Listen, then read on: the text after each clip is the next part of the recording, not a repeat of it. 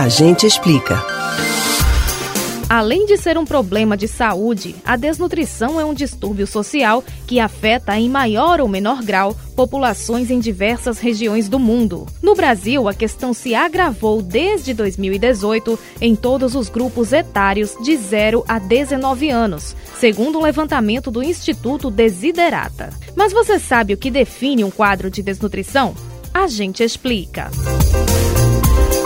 A desnutrição é um quadro patológico caracterizado pela carência de nutrientes fundamentais para o funcionamento adequado do organismo.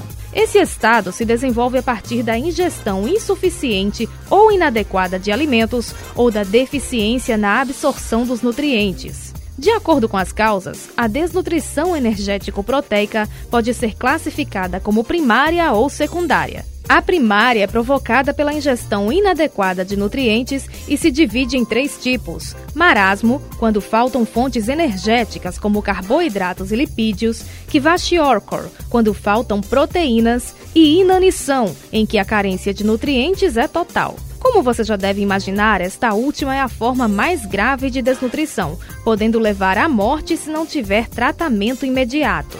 Mas a Kwashiorkor também é uma categoria muito observada nas populações em vulnerabilidade social, que conseguem se alimentar de alguns carboidratos, mas não de proteínas e vitaminas essenciais. Assim, o corpo até tem energia para se mover, mas não consegue funcionar de maneira saudável. As pessoas afetadas por esse problema têm perdas importantes de massa magra e costumam apresentar barriga crescida, além de tornozelos e pés inchados. Já a desnutrição secundária é causada por fatores que impedem ou prejudicam a absorção dos nutrientes pelo organismo. As razões para isso podem incluir situações como síndrome da má absorção, presença de verminoses, câncer, anorexia e alergia ou intolerância alimentar.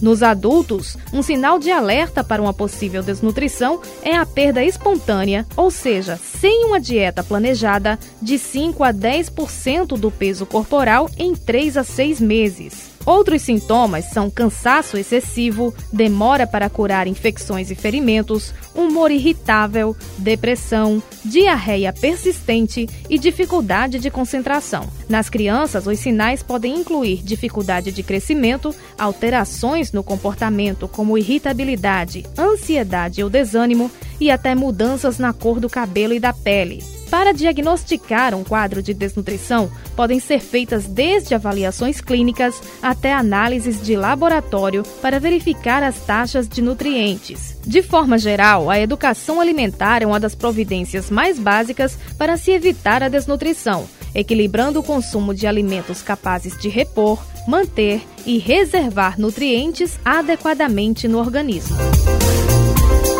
Você pode ouvir novamente o conteúdo deste ou outros A Gente Explica no site da Rádio Jornal ou nos principais aplicativos de podcast: Spotify, Deezer, Google e Apple Podcasts. Betânia Ribeiro para o Rádio Livre.